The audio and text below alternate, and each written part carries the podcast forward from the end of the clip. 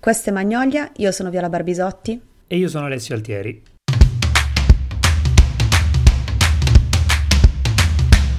Benvenuti nel quinto episodio di Magnolia e che per la prima volta farà una cosa un po' diversa da tutto quello che, che, è arrivato prima, dagli episodi che sono venuti prima, perché quando abbiamo iniziato questo progetto ci siamo promessi di dedicare ogni tanto qualche episodio, eh, un episodio monografico a un regista in particolare ogni volta, pensando soprattutto a degli autori eh, contemporanei che avessero un certo peso eh, nel panorama cinematografico attuale, eh, quei registi, per farvi capire che quando fanno uscire un nuovo film stimolano un dibattito interessante esatto. faremo questa cosa a modo nostro, quindi non andremo a cercare eh, nella nicchia assoluta, uh-huh. ma mhm. c- insomma cercheremo anche sempre di, te- di, tentare di dire cose nuove con la nostra vocazione pop. Esatto, il tentativo è quello di eh, darvi una angolazione diversa rispetto magari ai registi di cui avete già sentito parlare, che non sono i più mainstream, magari o anche sì, non lo sappiamo, però di dirvi qualcosa appunto in modo nostro, in modo... In modo magnolia. Esatto, esatto. E il protagonista del primo episodio monografico di Magnolia è Yorgos Lantimos, che se non l'avete capito dal nome è greco. E perché Yorgos Lantimos? Perché è eh, un regista che ha raggiunto l'apice di popolarità nell'ultimo anno.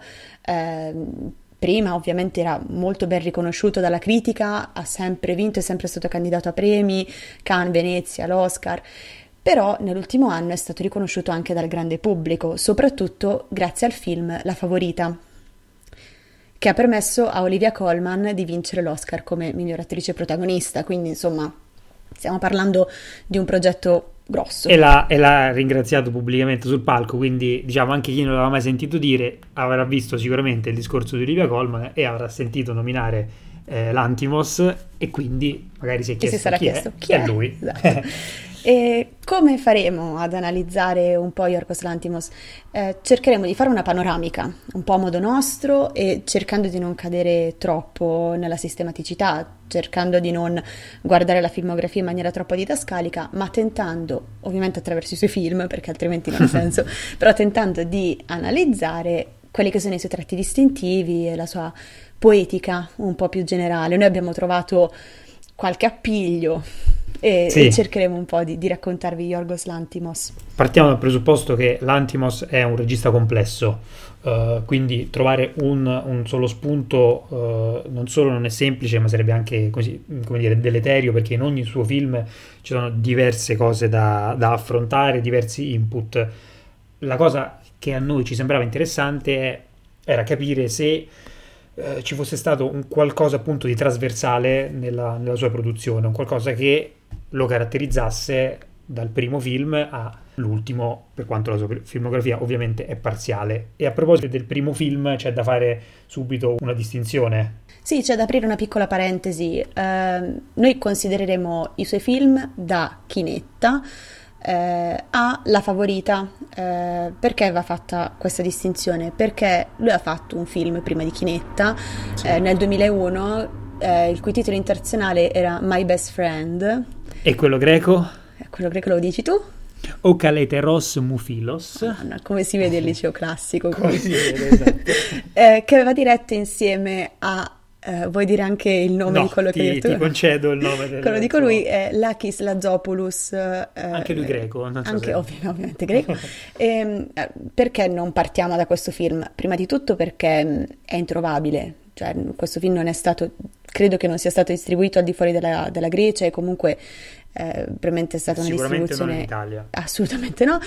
Ehm, e poi perché da un punto di vista culturale, diciamo, Chinetta è riconosciuto come il suo primo film, è, è, è una primo, cosa abbastanza assodata. Sì. È il primo lungometraggio in cui appunto la regia è affidata unicamente a lui, quindi partiamo da qui. E partiamo a bomba. Partiamo a bomba perché eh, secondo noi Chinetta, per quanto sia, come spesso succede per le opere prime, un film abbastanza diverso poi rispetto alla produzione successiva, ma questo lo vedremo, è un film che contiene il seme della caratteristica principale, probabilmente, che noi abbiamo rilevato e questa caratteristica è il sovvertimento. Uh, L'Antimos, quando deve narrare una storia, parte dal sovvertimento di uno status, di uno status che classicamente è inteso in un certo modo, lui cerca di esasperarlo o appunto ribaltarlo. Nel suo primo film questo status che viene ribaltato è quello della rappresentazione, rappresentazione diciamolo subito, intesa in senso molto ampio e qui appunto si ha subito la percezione di un autore complesso. Parlando di un film verrebbe, come dire, semplice pensare alla rappresentazione nel senso di regista che dietro la macchina da presa che riprende alcuni attori che recitano. In realtà il discorso si estende anche da un punto di vista, come dire, esistenziale, cioè la rappresentazione che ognuno di noi ogni giorno porta avanti sì, la distinzione sì, Chinetta, tra persona esatto, Chinetta guarda un po' al confine labilissimo no? tra rappresentazione e realtà, cioè che cos'è la rappresentazione, che cos'è la realtà, dove si incontrano, come, quando e perché. Allora, contestualizziamo proprio brevissimamente perché la trama innanzitutto non vogliamo troppo spoilerarla se non l'avete vista, ma soprattutto non è la cosa che ci interessa maggiormente, però ovviamente ci fa da sponda. Sì, diciamo che il, il, sovvertimento molto spesso è subito nella trama, cioè è subito nel, nel, soggetto iniziale del film di Lantimos, quindi diciamo che diremo le cose necessarie, saremo molto bravi e non ve le spoileremo. eh, Chinetta è del 2005 e racconta la storia di tre persone che si trovano in un hotel bruttissimo, eh, in piena bassa stagione. Col suo fascino però, Col devo suo dire. fascino, sì, quel fascino greco e queste tre persone sono la cameriera de- dell'hotel, un poliziotto e un fotografo. E cosa fanno? Decidono di mettere in scena degli omicidi, delle scene del crimine che sono avvenuti in quella zona e li ripetono. Li rappresentano, insomma. diciamo, sì. Li rappresentano, esatto, come un teatrino tutto loro. Il fotografo filma la scena e eh, la cameriera e il poliziotto recitano. In modo del tutto, come dire, inutile, nel senso che non è una rappresentazione che porta a niente poi, no? Non è che stanno facendo le prove di qualcosa. No, lo fanno per loro stessi, così, perché, perché gli va, non, non, non, c'è una spiegazione, non serve una spiegazione, tutta no, anche qui, anche qui appunto ha un senso, cioè nel senso la rappresentazione è totalmente fine a se stessa Totalmente e che forse esatto. cade un po' nel vuoto, chi lo sa.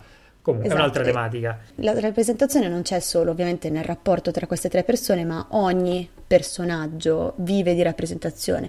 La cameriera eh, ogni volta che pulisce una stanza si cala nei panni della persona che alloggia in quella stanza, finge di essere quella persona.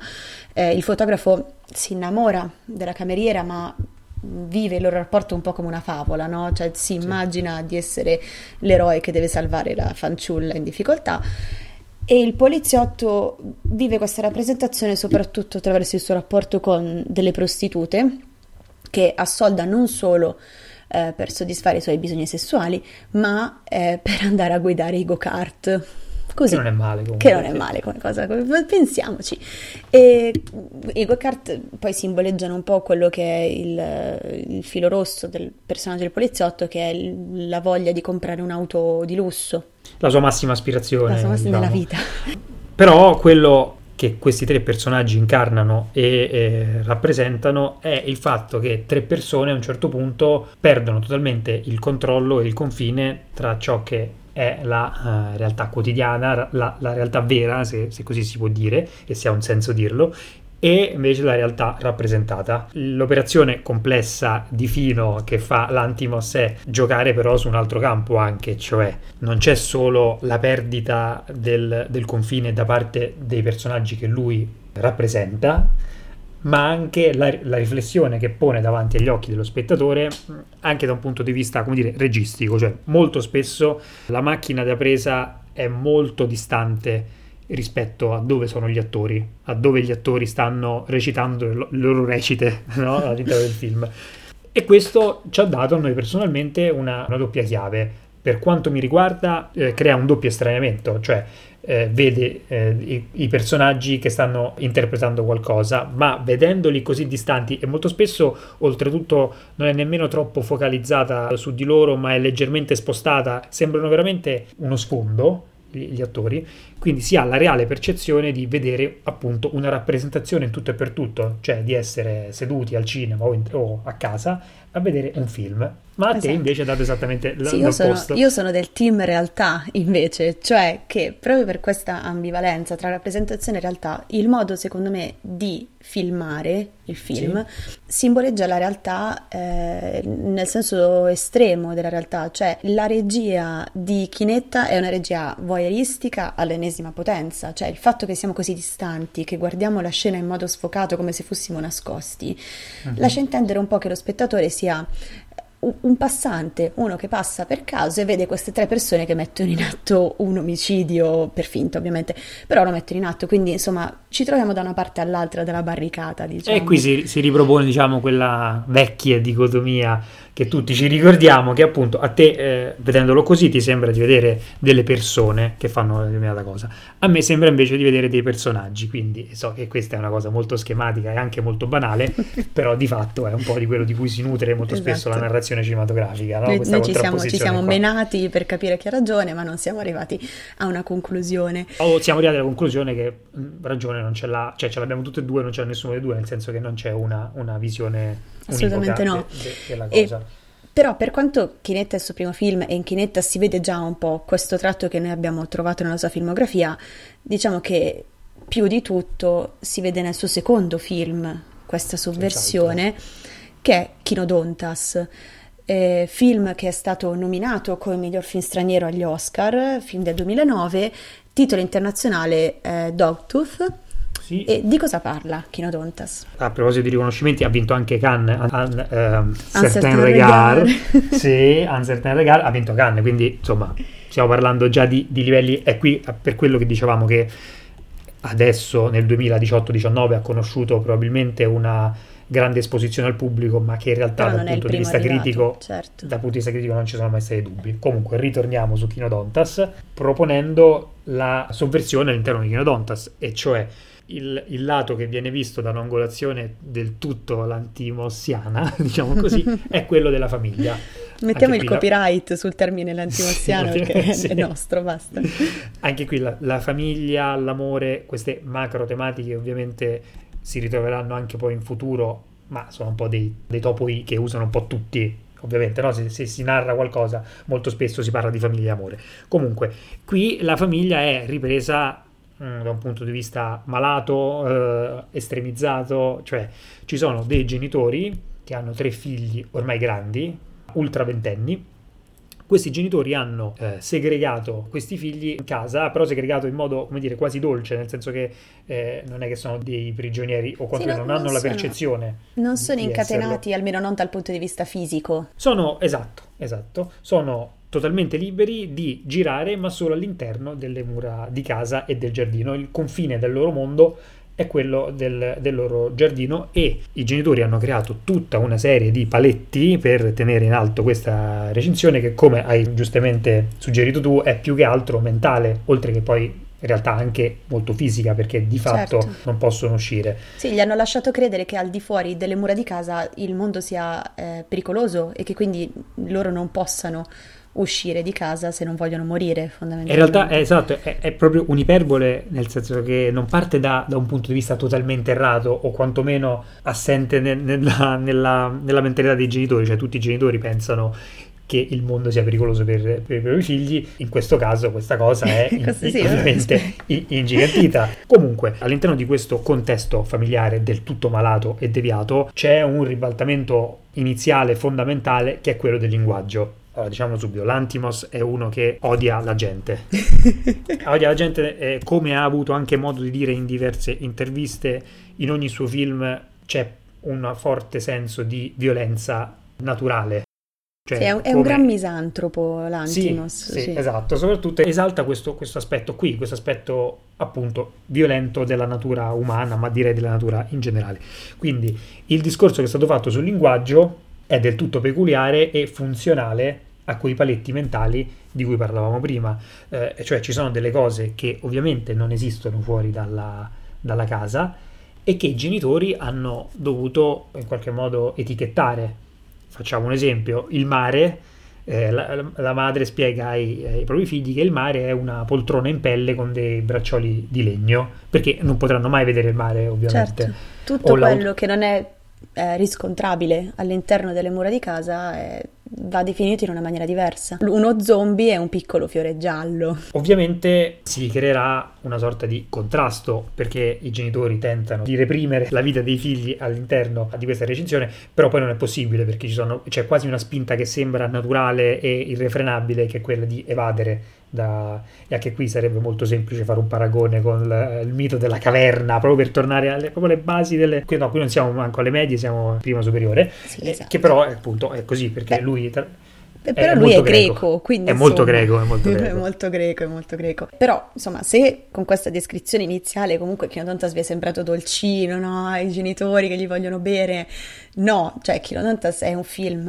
eh, estremamente crudo, pieno di sangue, pieno di violenza e eh, pieno di incesto. Eh, I figli sono adulti, i figli sono due femmine e un maschio. A un certo punto il maschio ha delle esigenze fisiologiche e sessuali e inizialmente il padre trova una persona esterna, una donna dal mondo esterno Sì, fidata. l'unica sì L'unica che dal mondo esterno riesce a entrare nella casa e le affida il compito di alleviare le esigenze sessuali del figlio. Quando questa persona viene allontanata, non vi spoileriamo perché, perché è interessante vedere perché è allontanata, una delle due figlie deve ovviare a questo problema.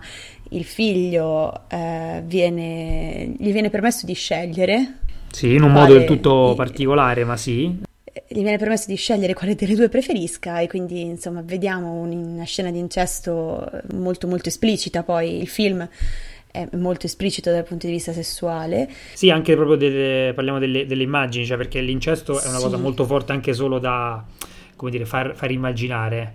E qui viene proprio e qui non la, dobbiamo- in non la modo- dovete immaginare Non dovete immaginare, cioè quasi in modo in- integrale, cioè sì, è veramente audace. molto greco Molto greco, molto greco. Eh, però se eh, Chilodontas ehm, sovvertiva un po' eh, il tema della famiglia, eh, il suo film successivo che termina un po' la trilogia greca, se vogliamo Sì, definirla così, Sì, Sì, perché eh, questi film, scusa, piccolo inciso, questi film sono proprio di produzione in lingua greca. con Quindi- un cast greco. Quindi Sì, se appunto, anche se ha ricevuto dei riconoscimenti, non è arrivato un grande pubblico, probabilmente la colpa è anche per questo, insomma, perché i film greci hanno in generale un appeal un po' diverso Eh, rispetto ai certo. film in lingua inglese, ma questo è molto semplice. Certo, però il terzo film della trilogia greca di Lantimos è Alps e sovverte un altro eh, paletto fondamentale della società che da una parte è il linguaggio, la famiglia, eccetera, eccetera, dall'altra è la morte, cioè il diritto nel vivere il lutto, nel vivere la morte, di superarlo come si vuole. In Alps cosa succede? C'è la storia di un gruppo di persone che si riunisce e che ha un lavoro molto particolare. Eh, cosa fanno? Si recano presso delle famiglie che hanno subito recentemente un lutto e si sostituiscono ai loro cari recentemente deceduti. E l'obiettivo qual è? Quello di alleviare il dolore di velocizzare il processo di guarigione, sostituendosi alle persone morte. Prendono, prendono il loro posto e quindi alleviano un po' la- l'assenza di queste persone. E questo mi fa venire subito in mente due riflessioni. La prima è che ritorna la tematica della rappresentazione, perché ovviamente il primo punto di, di questo lavoro è dover inscenare la vita di qualcun altro, la vita di- de- della persona appena morta e farlo in qualche modo continuare a vivere. Sì, lo fanno proprio attraverso dei dialoghi scritti, proprio dei copioni che devono memorizzare e interpretare con le famiglie. Quindi questo è il primo punto, il tema della rappresentazione che torna, è il confine che rimane labile. Esatto. E l'altro è eh, quello della freddezza. Eh, Lantimos è un autore molto divisivo, mm, che si ama o si odia, per dirlo in un modo molto semplicistico, perché è molto estremo, appunto. E i suoi detrattori, una cosa che eh, gli imputano è una freddezza eh, che inizia dal comparto estetico, cioè gli dicono i suoi film sono senz'altro belli da vedere, Molto, sì. Ma magari possono avere, possono deficitare dal punto di vista del- dell'empatia con lo, con lo spettatore, nel, nel trasmettere, Sì, eh, sono, sono asettici, sono, sono sempre molto asettici. secondo i detrattori sempre. eh, non- Certo, certo. No, no, ma secondo me è obiettivo che siano, che siano asettici, però personalmente non mi dispiace la setticità, cioè No, eh, ma soprattutto secondo me lo sono ma non è vero che non trasmettono niente. Cioè, ah anzi, no, certo, la setticità è, trasmette il sentimento Quest- della freddezza, certo. Esatto, questo ambiente sterile, diciamo così, che è l- la confezione che lui di volta in volta prepara, in realtà è, attinge a piene mani a qualche tipo di, di emozione, quelle magari più recondite, più, più nascoste, e che però lo fa pienamente. Eh, però questo film, tra i suoi primi tre, è quello che meglio di tutti probabilmente inscena questo tipo di, di freddezza, perché sia da una parte mh, ci sono delle persone che vanno a alla fine ingannare altre persone che hanno appena ricevuto un lutto. Beh, no, io non, a, a, no, ingannare consensualmente. Non Ecco, sì, vabbè, vengono, però, vengono appunto, pagati, insomma, sì, vengono, sì. sono, la famiglia però è abbastanza consapevole di quello che La famiglia certo, è consapevole, ma ovviamente certo. approfittano del momento di, di particolare debolezza. E dall'altra parte, e questo forse è la cosa dove questa freddezza è il punto dove questa freddezza si, si legge maggiormente, è che la reazione delle persone a, ai lutti dei propri cari non è esattamente quella che ci aspettiamo, che solitamente è rappresentata eh, c'è tutta una patina molto più distaccata che, che, rende il prodotto un po' più appunto freddo. Uh, sì. Difficilmente ti commuovi. Sì, sovvertimento totale dell'emozione, no? se vogliamo sempre tornare lì. L'emozione, dell'emozione. Perché emozione è anche una cosa molto umana, come dire, no? Forse è la cosa più umana, e lui non gli e piace. Lui, e lui la sovverte. E, eh, però prima abbiamo, abbiamo accennato un attimino che questi sono i suoi primi tre film ed è la trilogia greca, che non è un termine ufficiale, è una cosa che abbiamo detto no, noi adesso. Esatto. Per capirci, sì. Per capirci. A cinque anni di distanza dal suo ultimo film greco, Lantimos torna con il primo film con un cast internazionale io aggiungerei e che cast internazionale. Ci e sono... che cast e che film. E che film. Eh, ci sono Colin Farrell, c'è Rachel Weisz, c'è John C. Reilly, Olivia Colman, Ben Whishaw. Il film è The Lobster, che probabilmente è il, il primo film che avete visto di Lantimos eh, in assoluto, perché ovviamente, come accennavamo prima, un cast di questo tipo probabilmente vi porta a scoprire un film molto più facilmente piuttosto certo. che un cast greco. Oltretutto anche qui arriva un'altra candidatura um, per la sceneggiatura. Beh, ecco perché una cosa che non abbiamo detto, che però è fondamentale, che nella sua trilogia greca lui, oltre ad essere il regista, era anche co-sceneggiatore di tutti i film e anche per quanto riguarda The Lobster è lo stesso. E lui, lui, scrive praticamente tutte le sue sceneggiature. L'unico film esente da questa, da questa, linea è il suo ultimo film, La Favorita. Poi ci torneremo, questa è un'altra storia. Però a lui piace scrivere i suoi film, è un uomo che, che fa le cose da sé. Sì, più altro perché crea un mondo talmente suo che probabilmente oltre alla direzione la scrittura è un tassello fondamentale. Fondamentale, probabilmente, sì, però sì. appunto ne parleremo meglio poi con, con, la favorita. Ci torniamo al volo. The Lobster, eh, qual è la trama e qual è il sovvertimento di The Lobster? Perché abbiamo capito che le cose vanno di pari passo. Vanno di, esatto. Eh, The Lobster è una storia d'amore eh, assolutamente distopica, però è una storia d'amore.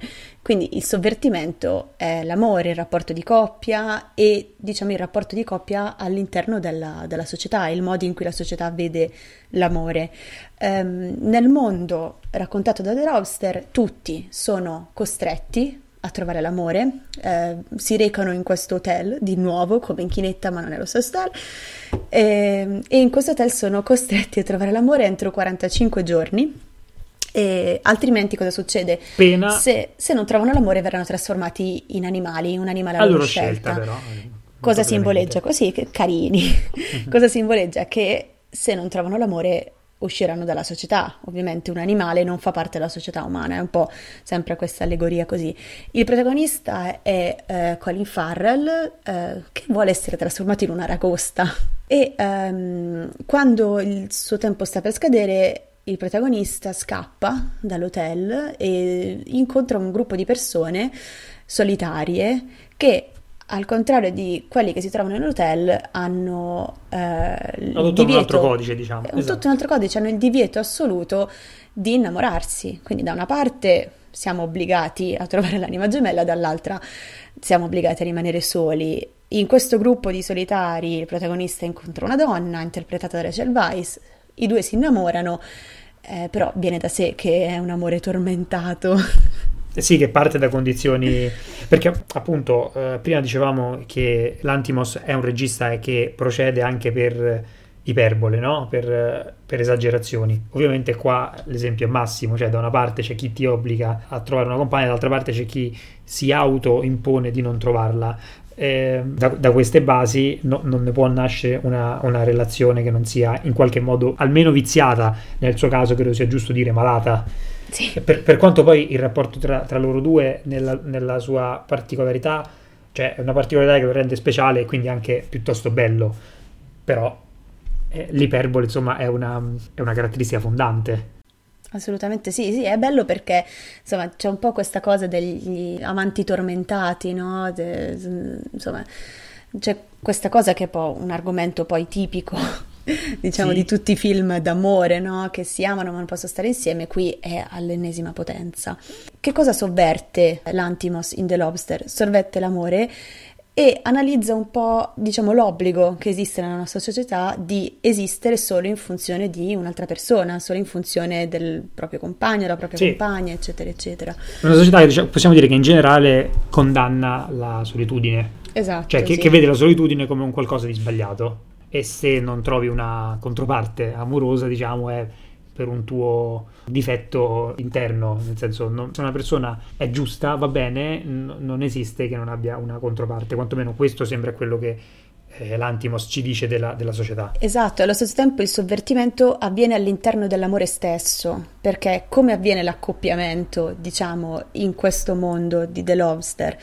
Uh, le persone possono uh, mettersi insieme solo se hanno qualcosa in comune, cioè non possono amarsi se non hanno un tratto eh, fondamentale importantissimo della loro personalità in comune. E, e invece qua l'amore che poi di fatto sboccerà nasce tra due persone molto diverse tra di loro vari, sotto vari punti di vista. Il più evidente è uno anche, come dire, fisico, che poi rimanda a un'altra caratteristica, questa forse più, più estetica che non tematica, ma che forse proprio perché è così presente diventa anche un po' tematica, che mm-hmm. è quello che Rachel è cieca nel film e molti personaggi o in molti passaggi dei suoi film gli attori sono bendati. Questo succedeva anche in Chinetta. Eh, esatto. Eh, scusami, in um, volevo dire Chinodontas. In Chinodontas, succede in Alps, succede appunto in The Lobster, succede nella Favorita. In generale è un po' il concetto di privazione dalla vista, no? Che è un po' un'allegoria sul non voler vedere le brutture del mondo, insomma, un po' queste cose sì, che si possono interpretare e reinterpretare.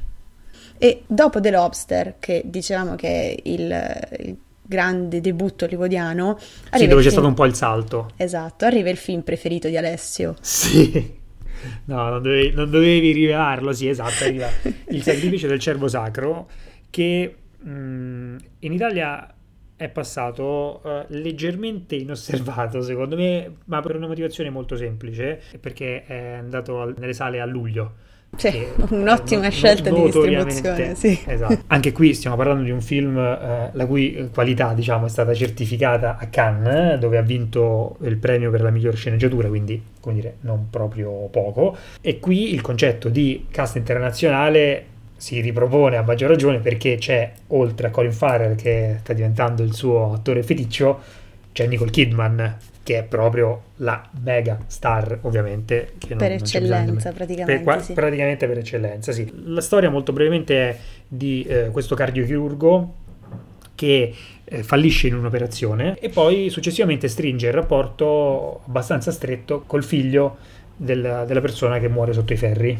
Si chiama Martin, che è un ragazzo adolescente dell'età di sua figlia. Lui e Nicole Kidman, che sono sposati, hanno due figli uno più piccolo, il maschietto, e la, la, la femmina più grande. Poi da, da, questo rapporto molto particolare col ragazzo ne scaturirà che appunto il ragazzo andrà a conoscere la, la sua famiglia e da lì decide di vendicarsi.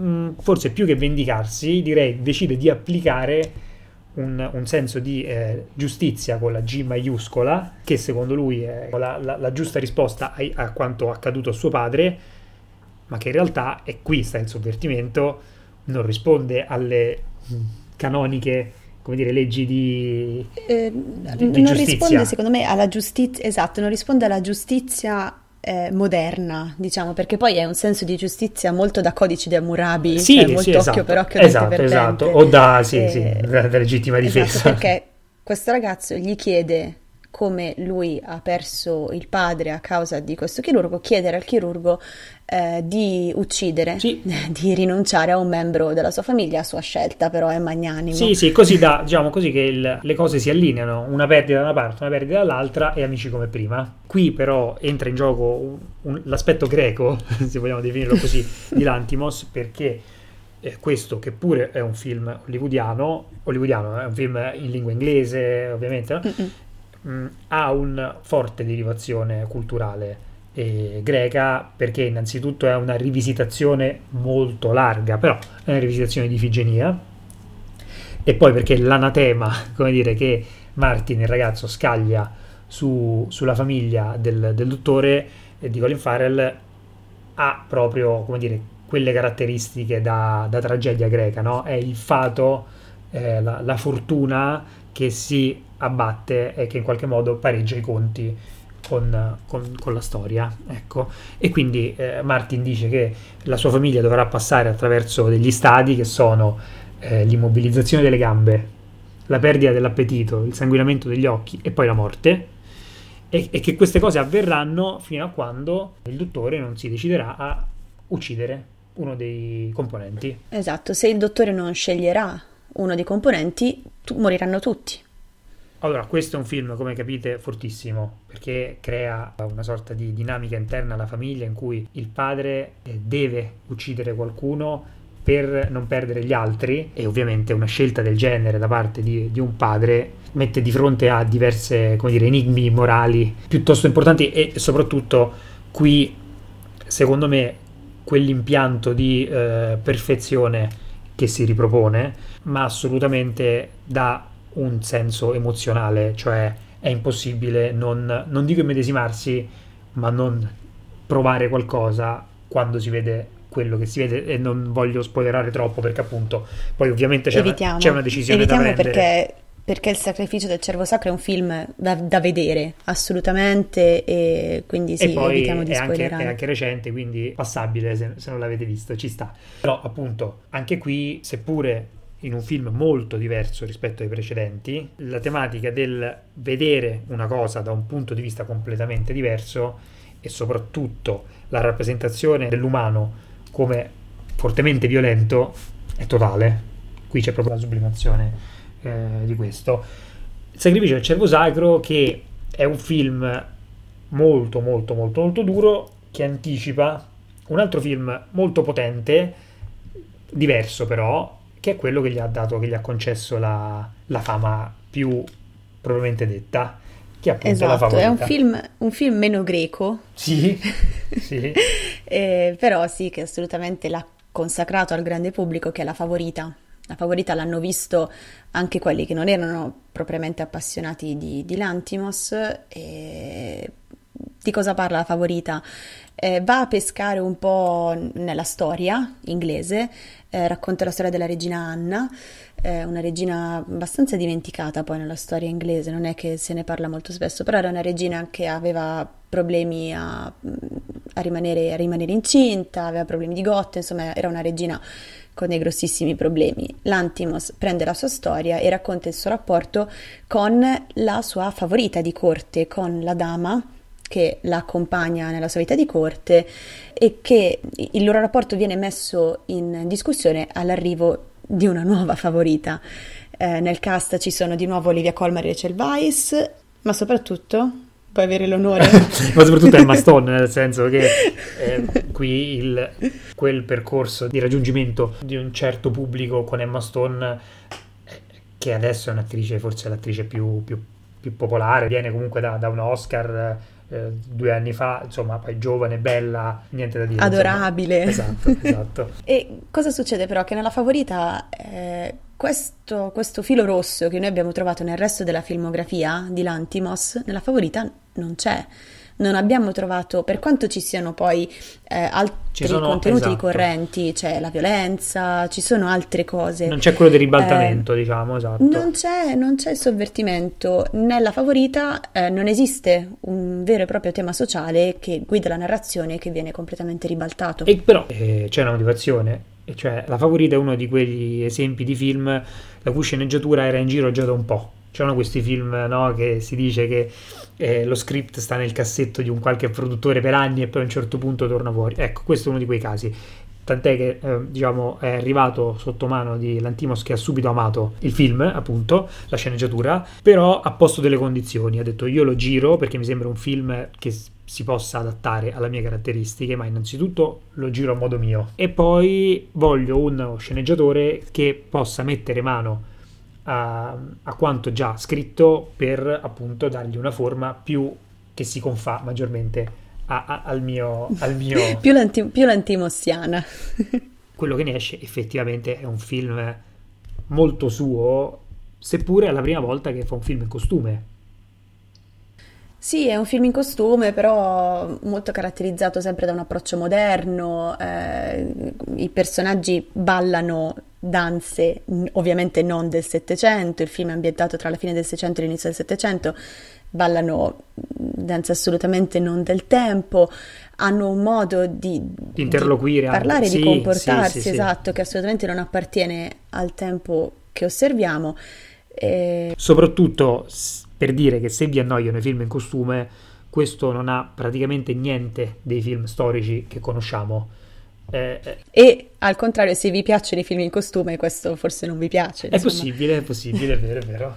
Perché non c'è per niente, per esempio, una ricostruzione, eh, ma anche ovviamente eh, in modo voluto, esplicitamente, lui dice non mi interessa niente, per niente della eh, ricostruzione perfetta da un punto di vista storico.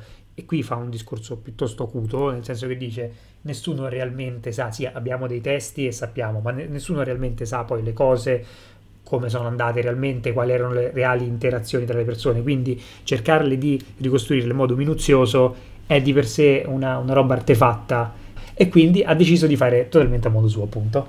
Fare quello che gli pareva, sì. giusto così.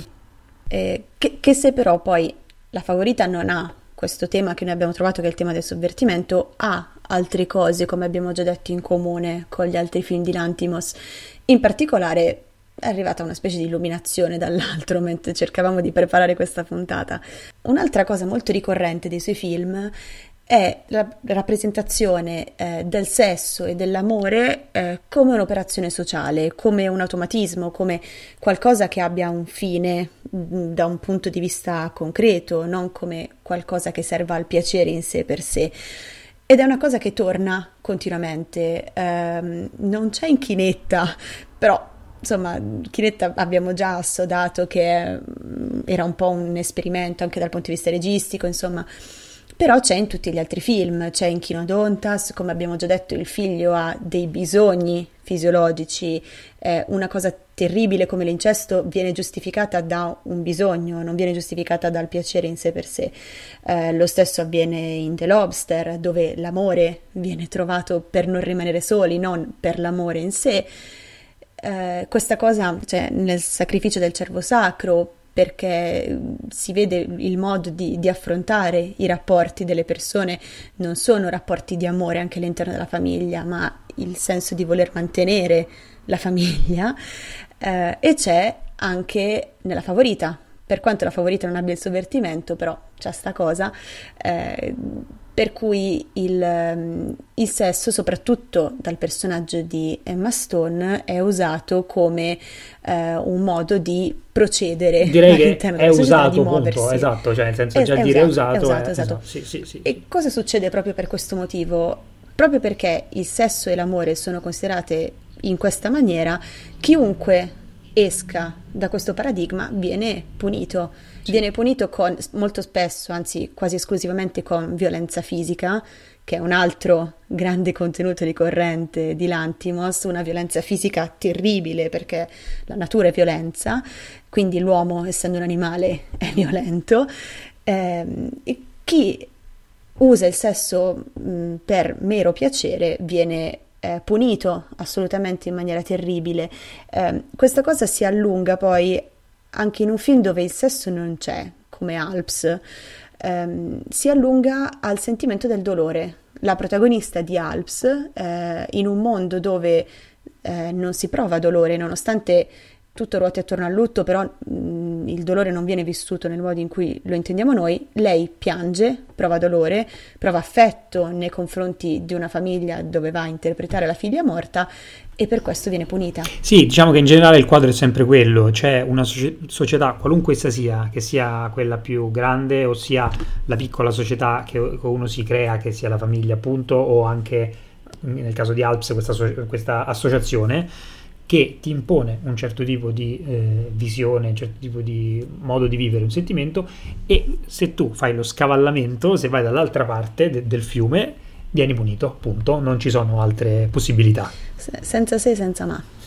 Allora, per, visto che siamo andati un po' più lunghi rispetto al solito, ehm, Speriamo che ci state ancora ascoltando. Speriamo di sì che non vi siete addormentati, ma se no va bene lo stesso. Concluderei dicendo che abbiamo un po' parlato di questa sua parabola e un discorso che molto spesso viene ripreso e che ti eh, faccio l'assist per, per, riprendere appunto è nel passaggio dal suo cinema eh, iniziale, forse più sperimentale, sicuramente estremo e greco, greco quindi meno commerciale, chiamiamolo meno commerciale, a uh, un cinema successivo comunque molto forte ancora, eh, ma certamente più commerciale se non altro perché ha all'interno delle star, si è ammorbidito, cioè per arrivare a, al punto in cui è arrivato ha dovuto sacrificare secondo te qualche elemento di violenza, forza?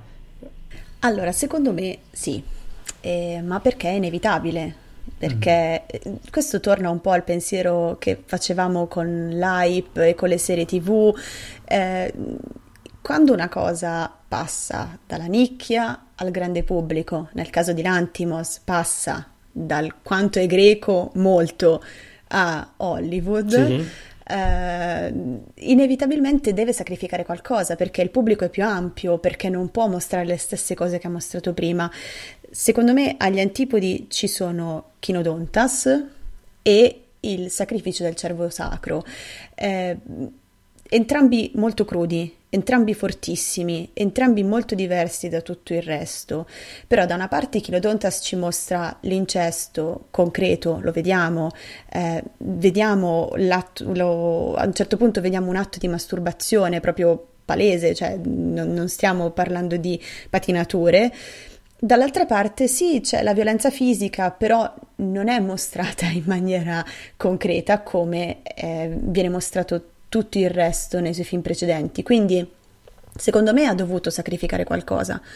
Detto questo, non ha dovuto sacrificare proprio se stesso, è rimasto comunque il nostro Yorgos Lantimos che è in grado di scioccare il suo pubblico, eh, ma non è più greco quanto era greco prima. Allora, io sono eh, d'accordo solo in parte, nel senso che eh, è innegabile che un certo tipo di um, crudezza poi non sia stata più um, riproposta per come era stata precedentemente, ma secondo me questo è vero perché in generale gli autori, soprattutto come, come l'Antimos, quindi quelli che hanno qualcosa da dire, quelli che aderiscono alla propria arte in modo praticamente totale, cambiano, cioè sono passati tanti anni e, e, e quindi lui non è più lo stesso di, di prima.